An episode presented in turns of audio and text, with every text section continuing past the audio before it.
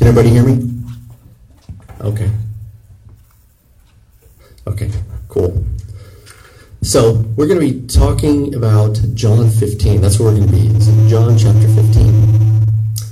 And uh, this is this is really really interesting. This is about abiding. Okay, it's about abiding. So we're going to learn a little bit about what it is to abide. Okay. So in the 1970s and early 1980s, the, De- the Detroit car makers they were pushing to meet deadlines. They were trying to get cars out on time, but you know what? They really didn't care if they were good cars or if they were well built. So the quality of their cars suffered. So at the same time, the Japanese manufacturers they started, you know, sending their cars that were well built and they, they were quality cars, and they were a lot of cases cheaper. And so those things were selling like hotcakes. And so Detroit's wondering what can we do to get, you know, reclaim some of the car market. And so they came up with this slogan. Ford did in 1981 to try to regain consumer confidence. Does anybody know what the slogan is? Anybody? No? Quality is job one. And they've kept that slogan for like 17 years, but quality is, oh no, until 2016, so, so quite a while. Quality is job one. They're, they're trying to woo people back to themselves to say, hey, hey, hey, pick us. We're all about quality too, right? And so they were trying to get people back to themselves. And so when we start losing some of the some of the things that we have in Christ Jesus, then he then then, then God draws us back to him as well by wooing us, by bringing us back, by calling to us. And that's what we're going to talk about.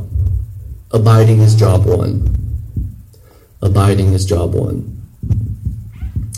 So in John chapter 15, verse 9. So what we're going to do is goes from go, we're going to go from verses 9 through 17 and then we might back up and take a look at verses 1 through 8 you know before that.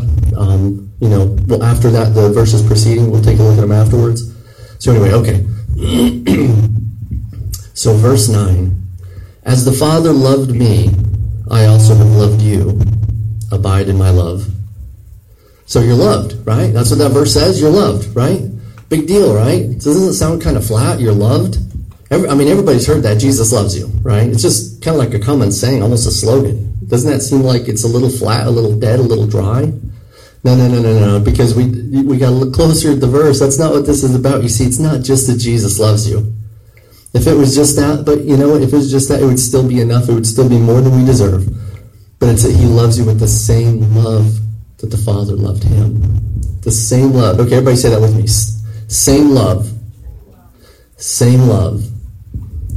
So in the beginning was the Word, and the Word is with God, and the Word was God. Right? They're together, right? Same essence. Then in Colossians 2 9 it says, In Christ was the fullness of the Godhead bodily. They existed together in oneness and perfect harmony from eternity past. They always had the same heart, the same thoughts, the same mindset, the same goals, the same. They were so close, so tight, right? It doesn't get any closer like that. Jesus said, I am in the bosom of the Father. I'm in the Father's heart. Not even a hint of discord or unappreciation, nothing like that, right? Just perfect oneness and harmony. And the love that they had together, that's the exact same love that Jesus has for you. You are so loved. If you could like like put love on a meter on a gauge, you know, and, and, and see like where where it goes, you know, to the green, to the yellow, to the red zone, you know what I mean? Like a like a tachometer or something like that. It would peg out the gauge. There isn't a gauge that would that would that could show all the love that God has for you. It would peg it out. It would break the gauge. If we could just see Jesus' love for you, it would blow your doors off. As close as the Son was to the Father's heart, that's as close as you are to the Son. There was no space between the Father and Son, and there was no space between Jesus and you. That's how close He wants you. He paid to get you that close. He doesn't want, you know, you to be further away. He wants you to be near Him. He went to the cross because of His love for the Father and obedience to the Father. He sure did. But He also went to the cross because He loves you to redeem you to Himself. So Galatians 2.20 says, I live by faith in the Son of God who loved me and gave himself for me. So this is Paul talking, the Apostle Paul, right?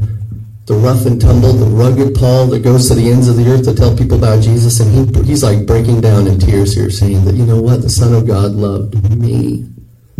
He, this is personal to Paul. Let it be personal to you too.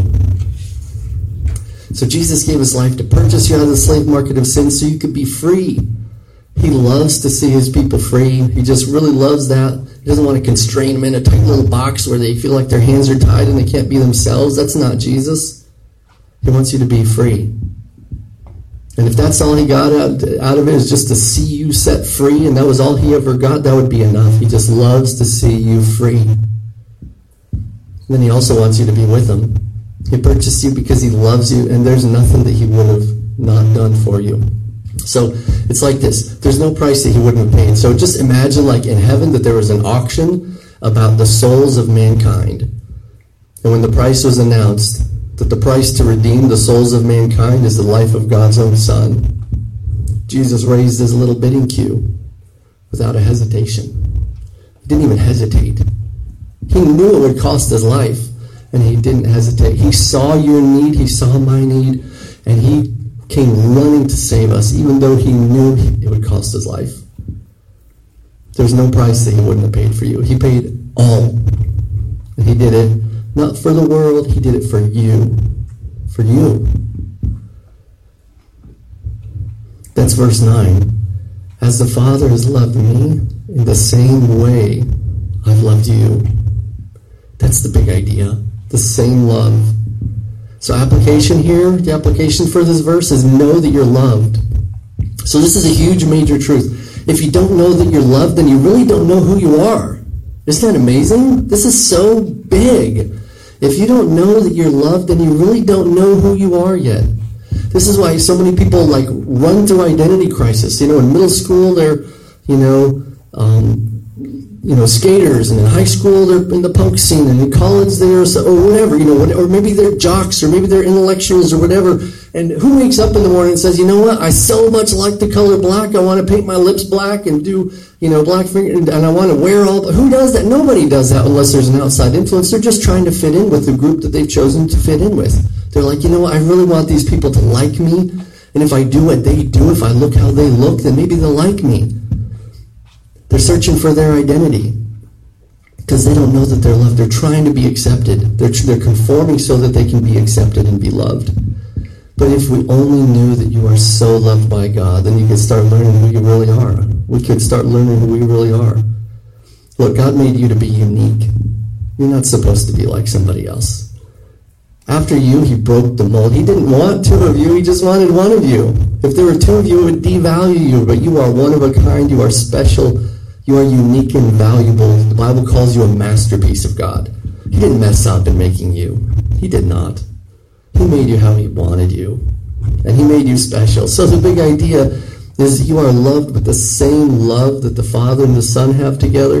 You are loved with that same love in the hugest way imaginable. It just it doesn't get any bigger than that. That's the grace part. Jesus came and grace and truth came through Jesus Christ. So there's a truth part to it also, and that's the second half of verse 9. He says, As the Father has loved me, I also have loved you.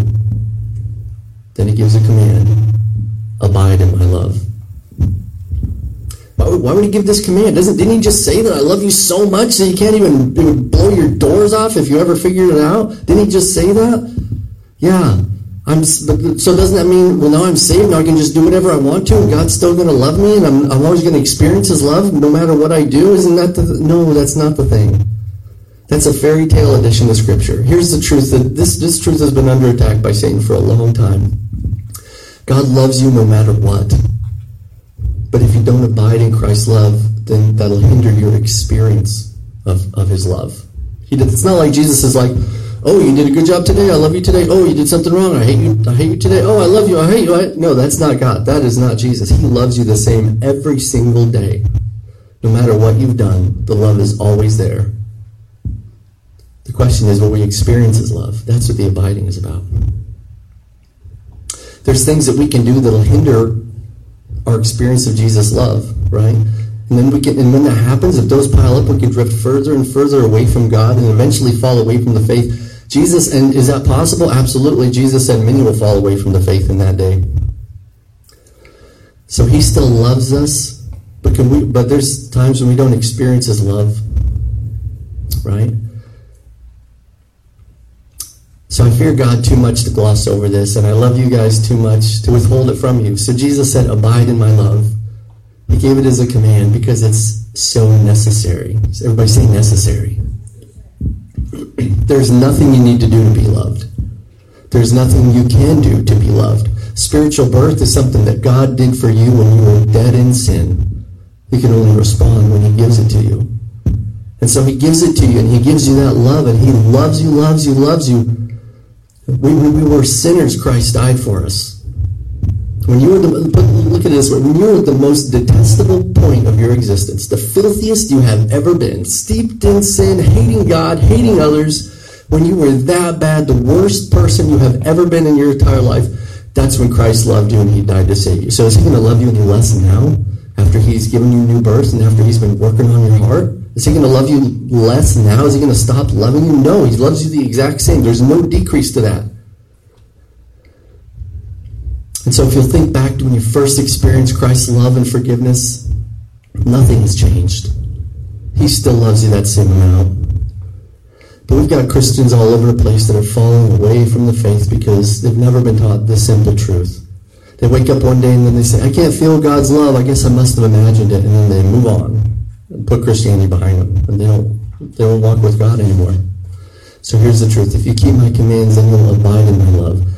Look, Jesus doesn't throw a rule book at us and say, you do this or I'm going to hate you. No, nothing like that. Instead, he shepherds us along the way. He teaches us little by little as we walk with Him. He wants to walk with us. He doesn't throw a rule book at us. Just like good parents, they guide their children towards good behavior, right? Good, good manners, good work ethic, stuff like stuff like that, so they can grow into maturity, right? This is that's called discipline. It's from the root word disciple. It's from it's like taking a child and teaching them little by little how to do something well, right? And so and so parents do that with their kids over the course of like 20 years to teach the, you know to teach their child to be like them, to live life how they've learned how to live it, and the, that kind of wisdom. Disciple, discipline is such a like negative word these days. You know, you hear people saying like, "You wouldn't discipline your child over that, would you?" As if it's like punishment, like discipline equals beating the child. No, no, no. That's not what discipline is. Discipline is teaching the child the good way, right? It's not lashing out in anger. That is not discipline. Children are going to mess up, and we're God's children. We're going to mess up. It's just the way it works. We, we get to spiritual maturity, and even there, you know, Paul says, I'm, I'm the chief of sinners. But God, what he does is, it's like this. when we do things that he's not pleased with, so in, in, in your home when you were growing up, if you did something that was wrong, you knew it was wrong, you hit your brother, you hit, hit your sister, something like that, your parents would probably like send you to the corner. Why did they do that? To get your attention. Just to let you know something you did was wrong and, and, we're, and we need to teach you a better way. So they send you to the corner to get your attention. And then they make it a teachable moment where they say, okay, now let's sit down and talk about this. And then they teach you why what you did was wrong. And you come up with the plan on how to not do that wrong again. Okay? So that's what happens with God. That's how, that's how He guides us too. When you mess up, and He knows you're going to mess up, when you break a family rule of the kingdom of heaven, then he uses it as a te- teachable moment. He puts you in the spiritual corner. What does that, what does that look like? We stop experiencing Christ's love. Jesus withholds his happy face. That's supposed to get our attention so that he could use it as a teachable moment. That's him putting us in the corner so he can teach us a better way. It's not that your parents stopped loving you when they put you in the corner. No, they, they loved you that whole time. And it's not that Jesus stops loving us when we don't experience his love. He loves us the whole time. It's just he's trying to get our attention. That's it. So he can so he can use this as a teachable moment. Another way to look at this is kind of like this. When we come to Christ, we experience a river of God's love. It is just amazing, something so different than we've ever experienced before. 1 talks about it and says, uh, like a tree planted by the rivers of water that brings forth its fruit in its season. It's like this river of love just comes crashing down on us, and it's the it's the most awesome thing in the world. But over time, that river can kind of get blocked by a dam. And then we stop experiencing God's love. So, what's the dam made of? What would that dam be? Small pieces, no, nothing significant in and of itself. Telling a little white lie, looking at things you shouldn't, self gratification. Maybe you used somebody to get what you wanted. Maybe you didn't value somebody. Maybe you listened to gossip or spread gossip. Maybe you domineered somebody who was weaker than you, or you just hurt somebody. Those things are, are wrong. But we do them anyway because you know what? They're just little wrong things, right? Everybody does them. But each one adds a little stick or a little log to the, to, to the river of God's love that's coming down to us until until eventually it's all it's so many of those have piled up that it's all blocked up. And then one day we shake our heads and we wake kind of shake ourselves out of our spiritual you know stupor or slumber. And we're like wait I, I can't feel God's love. So how do you undo that? What do you do when your river's not flowing? Well you get rid of the dam right? So when I was a kid we had a stream and there were some times when we wanted a pond, and so we would go and fill in, you know, this one part of the stream, and then it would fill up to be a pond. And then later the dam would kind of fall, and the pond would go away, and we'd just have a stream again. And so if you want the river of God's love to flow again, you just have to get rid of the dam. How do you do that? Piece by piece, stick by stick. It's it's really a pretty simple process. You just get on your knees before God and you say, "Go, God, what is stopping me from experiencing your love? What is it? You know, search me, O God. Know my thoughts." Try my heart. See if there's any you know, wicked way in me and lead me in the way everlasting. Ask God to show you what's wrong, what, what it is that's stopping the flow of His love. He still loves you so much. It's just you're not experiencing His love. And so some of those things need to get taken out of the way stick by stick. How do you know what they are? He'll tell you. He wants you to experience His love. You just go to Him and you ask Him. He will let you know. It's not a secret. He will, he will let you know. You've been loved the entire time. It's just there's some things he wants you to deal with, and so he's getting your attention by putting you in the corner. And so you could get back into the flow of his love. That's the reason why Jesus taught the disciples to pray, forgive us our sins as we forgive those that have trespassed against us. It's the daily maintenance that removes sticks from the stream of God's love to keep the experience of his love flowing. So big idea number one, you're loved with the same love that the Father has for the Son, so know that you're loved in the hugest way imaginable. And number two, even though God's love never fails, your experience of His love can be blocked if you don't live His way. So we have to abide in His love, right? So what's the reason for this? What, what's, what's the good news? If I do this, what's going to happen? That's in verse 11. These things I have spoken to you, the things that we just talked about. These things I have spoken to you. Oh, wait, didn't read verse 10. So as the Father loved me, I also have loved you. Abide in my love. If you keep my commandments, you will abide in my love, just as I have kept my Father's commandments and abide in his love. These things I have spoken to you, that my joy would remain in you, and that your joy would be full. So the neat thing about that joy, um, joy is the reason. That's the reason for this. This is cheerfulness, delight, or joy. We do this for the joy of it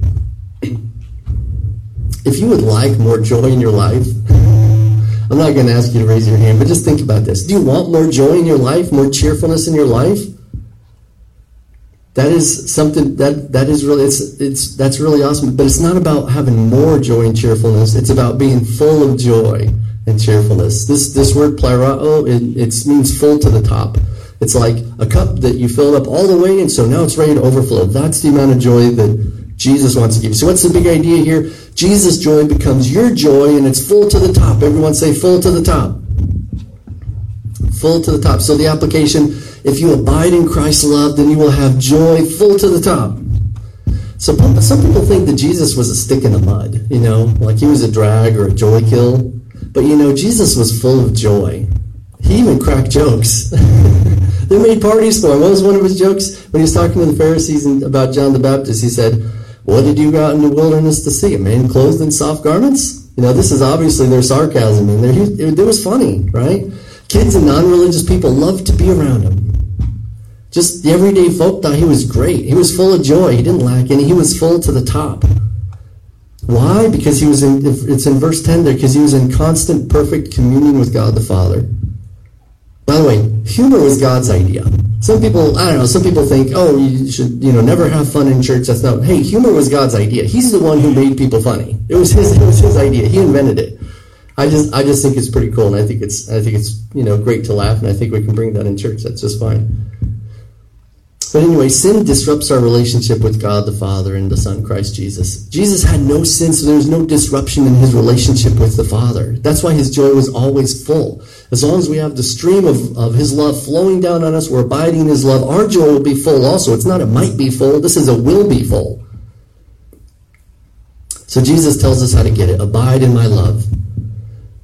He received love and joy as, as a result of staying in constant communion with the Father, and we do it the same way by staying in constant communion with Jesus. If we abide in Jesus, in Christ's love, then we'll have joy, and our joy will be full to the top. And so, why is that important? Because it makes us free, right? When you're loved, then you feel accepted, and you don't have to try to be accepted. And when you're loved by the sovereign God, you don't have to worry about anything. He provided, He provides for you, protects you, He guides you, He blesses you.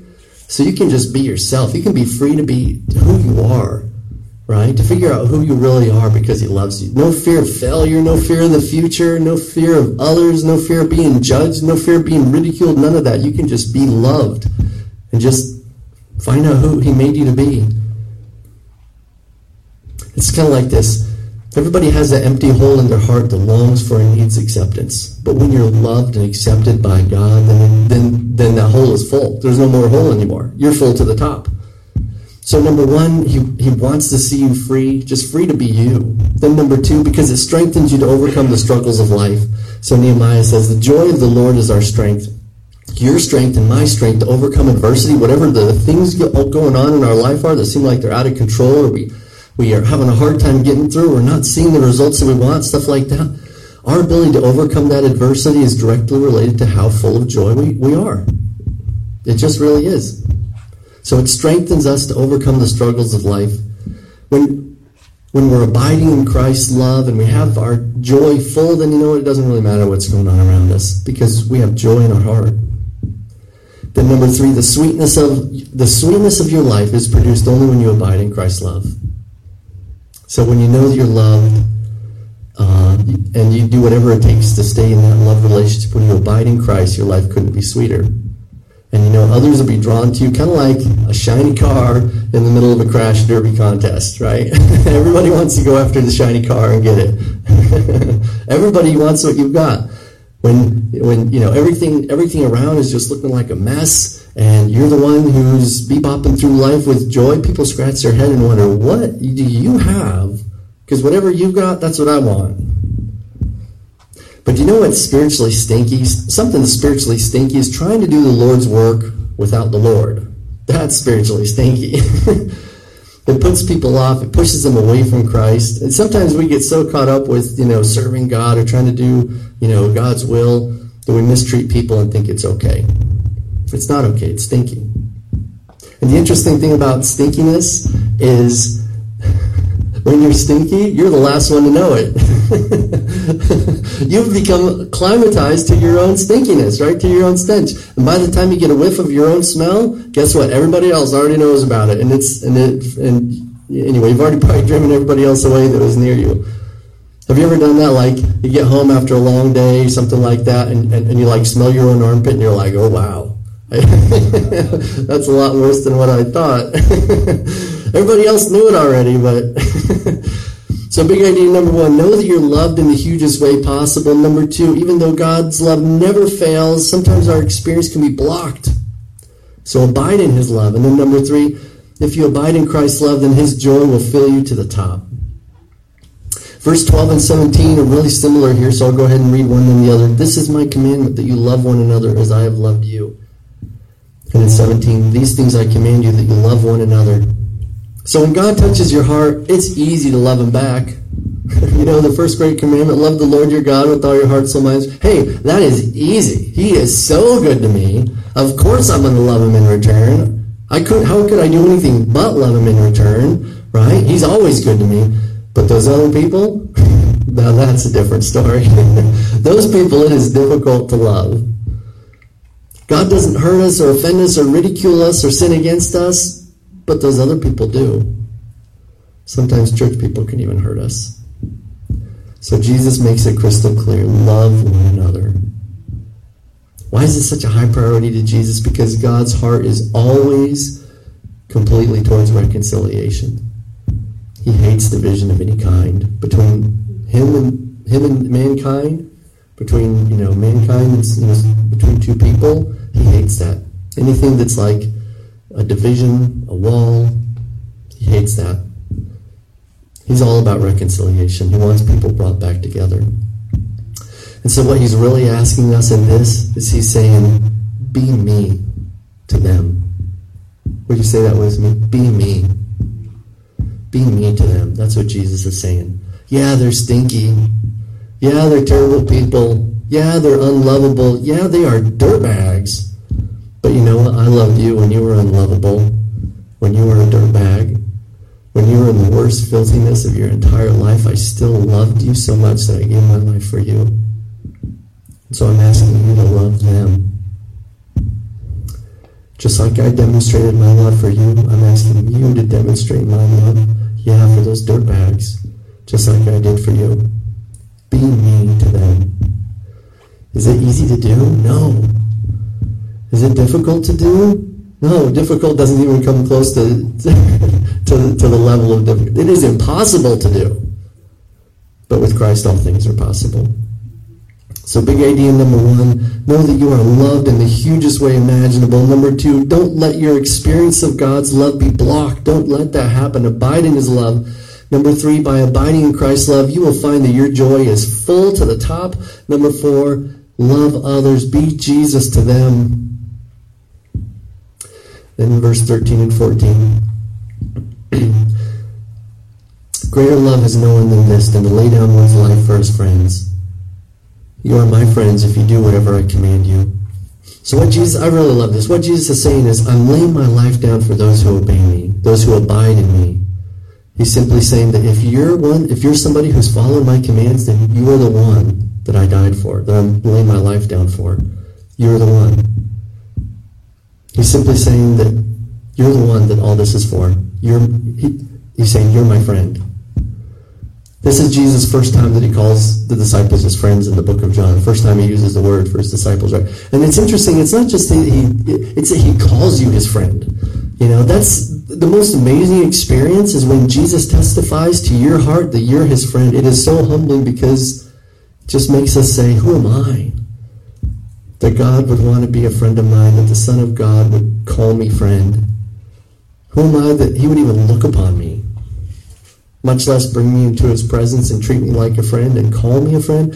Look, I know people who would never accept me as a friend, even ministry people. They're so established or vaulted or important that they would never accept me as somebody who they respect, a respected companion or a friend. Because to do that would devalue their persona. They're like stilted and built up, and they don't want me to drag them down. And guess what? There's people that know you that you know they're like that also. They don't want to have anything to do with you because your life would drag them down. They wouldn't look so good if you were attached to them, if they called you friend. But you know what? Jesus calls you friend. And you know what? It's not a secret relationship like, oh, I'll be your friend when nobody's looking, nothing like that. He calls you his friend. He says it out loud. He lets it be known. He calls you friend and then invites you into his presence. That's what it says. I have called you friends. He is pleased to call you friends. It doesn't devalue his persona at all. But you know, he doesn't testify this. He doesn't, you know, let himself be friend to people who are proud or to people who don't obey his words, but only to the humble, those that follow his, his ways. You want to be called Jesus' friend? You want him to call you his friend? Be humble. Follow his ways. He will gladly do that for you. And I'll tell you, your heart will jump for joy. Because you know what? There is nothing sweeter than being close to Jesus to know that He's pleased with you, to feel the light of His joy in your life, to be near to Him, to abide in His presence, there is nothing in this world that can come close to that. Nothing that comes close to abiding in Christ. If it takes obedience to abide in His love, then I'll do it. That is such a small price to pay. If it takes humility to abide in His love, I'm there. If whatever it takes to feel His joy in my life, that's what I want to know I'm pleasing to Him, to be near Him, I'll do it. That's what I want. I'll do anything. Because His presence is so sweet and wonderful. I don't deserve to be in it, in His presence, and I could never earn being in His presence. But now that I'm there, I don't want to leave. In Revelation 3, when Jesus was talking to one of the 12 churches, the Church of Philadelphia, he says, He who overcomes, I will make him a pillar in the temple of my God a pillar in the temple of my God. What does that even mean? Ah, Next sentence. And he shall go out no more. You get it? You're going to be a pillar in the temple of God. You don't have to go out anymore. You can abide. You can stay in Jesus' presence. You can stay there and enjoy that sweetness, that fellowship, that life, that love. And you don't have to go out anymore. That's what he's telling the church of Philadelphia. You'll be, I'll make you a pillar in the temple of my God, and you won't have to go out anymore. You get to stay. Taste and see that the Lord is good. For all those who've tasted and experienced God's goodness, the sweetness of Jesus, to them, this world has just a little appeal. It's like lost its sparkle. All those really cool things, they're like, you know what? I could do without them. There's a really nice song by Fernando Ortega. You can, it goes like this: You can have all this world, but give me Jesus. You can have all this world, but give me Jesus. You can take it all. Just as long as I get Jesus. Just as long as I don't have to be, you know, pushed out of his presence. As long as I can stay there, that's what I want. Whatever it takes to stay there, I'll pay that price. I want to stay. Will you, will you be there with me? Will you stay there with me? Will you do whatever it takes to be there with me? Verse 15. No longer do I call you servants, for a servant does not know what his master is doing, but I have called you friends. For all things that I heard from my Father I have made known to you. He's saying, since you're my friends, I'm not going to hold anything back from you. You know, you used to be servants, but now you're friend. You're my friend, and you know what? Friends tell friends things, and so now I'm going to I'm going to tell you stuff because I value you. I trust you. You're important to me. So I'll tell you everything that I know. I'm not going to hold anything back. So big idea number one, know that you're loved in the hugest way imaginable. Number two, don't let your experience of God's love be blocked. Abide in his love. Number three, by abiding in his love, you're going to f- find your joy is full to the top. Number four, be Jesus to others. Love others. Number five, by abiding in Christ's love, Jesus calls you his friend. And then even with all of that, Jesus knew that some of his disciples there would still be wondering, saying, you know what, I think he's talking to everybody else. I don't think he's talking to me. I don't think that this is about me. I think that it's all those other, you know, uh, 10 people, 10 guys. I think he loves them, but I don't think I'm part of that. He knew there'd be people who thought that. Right there, and probably here today too. Because it's human nature and it's the devil's trick to make us doubt our relationship with God. So Jesus, even after saying all that, he went another step. Because he so wants you to know that he loves you, that he loves you. So to help this sink into the hearts of anybody who hasn't really gotten it yet, Jesus goes even further to show that he accepts them and loves them. In verse 16, he says, You did not choose me, but I chose you and appointed you that you should go and produce fruit, and that your fruit should remain. That whatever you ask the Father in my name, he would give you. He chose you. you. Oh, you think that you're following Jesus because you chose to follow Jesus? No, no, no, no, no. That's not the way it works. that, that is all backwards. The only way you could follow Jesus is if he chose you already to follow him. You're just responding to his call. He chose you and he ordained you to bring forth fruit and that your fruit would be. So Jesus brings him back to the very beginning to say, remember back then? You didn't choose me. I chose you. I called you. And then he, fa- he so he rewinds them all the way to back there, and then he fast forwards them all the way to the future to say, and you're going to bear spiritual fruit. You're not there yet, but it's going to happen. You're going to bear spiritual fruit. In essence, he's saying, look, I'm in this thing with you. Don't so don't fear. I was with you at the beginning. I'll be with you at the end, and all the way through it, you're going to bear spiritual fruit. This is an ongoing, constant thing. He guarantees that they're going to hold on through this whole time. You're here because I wanted you here, and the end result of bearing fruit is going to happen because I'm going to. I've been with you from the beginning, and I'm always going to be with you through every step along the way. He guarantees them that they're going to succeed. What's the fruit that Jesus is talking about? Spiritual fruit. It all starts out with the fruit of the Spirit in Galatians 5.22. Right? You know, you'll probably know that. The fruit of the Spirit is love, joy, peace, long-suffering, kindness, goodness, faithfulness, gentleness, self-control. And when those things abound in our life, then more fruit will happen, and that fruit will be people coming to Jesus because they see the goodness of God worked out in our lives. Right? So that's just more fruit. And that's and that's and so it's like he's saying, look, if you haven't got it yet, stop doubting about your status with me. You are on my team. Everybody say, on my team. You are on Jesus' team because he handpicked you to be on his team. He said, I chose you and I ordained you to bear fruit, so don't fear. You will bear fruit. So the application is Jesus chose you to bring forth fruit. All you need to do is abide in Christ. That's the easiest thing in the world to do. Just spend time with the one who loves you. He loves you. All you got to do is spend time with him. Then you'll have fruit coming out your ear, out of your ears. It'll be awesome. So the big idea, I was with you at the beginning, I'll be with you at the end, and I'm going to be with you all the way through, so you're going to succeed. So as as you abide in me, you'll bear fruit. And then whatever you ask, whatever you want, just ask. It'll be done. So big idea one, know that you're loved in the hugest way possible. Number two, don't let the experience of God's love be blocked. Abide in his love. By abiding in Christ's love, he will fill you with joy to the top. Number four, love others. Be Jesus to them. Number five, abiding in Christ's love. Jesus calls you his friend. And number six, Jesus is with you through the process. So don't don't fear. You will bear fruit. And when you when you when you put all of this together, the overarching thing over all of it is abiding is job one. That's the biggest job that we have. The biggest job we have isn't go here or do this or do that or speak this. No, no, no. The biggest job we have is abiding because if we're not abiding, then all those other things are stinkiness. Abiding is job one, and it'll produce fruitfulness in our lives just beyond belief.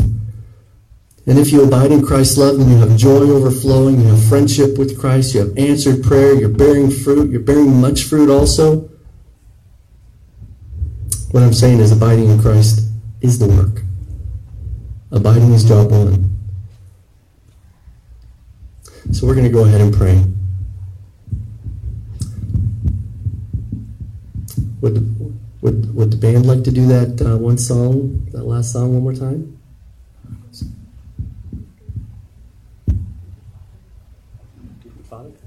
Okay. So we're going to do Good, Good Father. So we'll go ahead and pray as the band's coming up.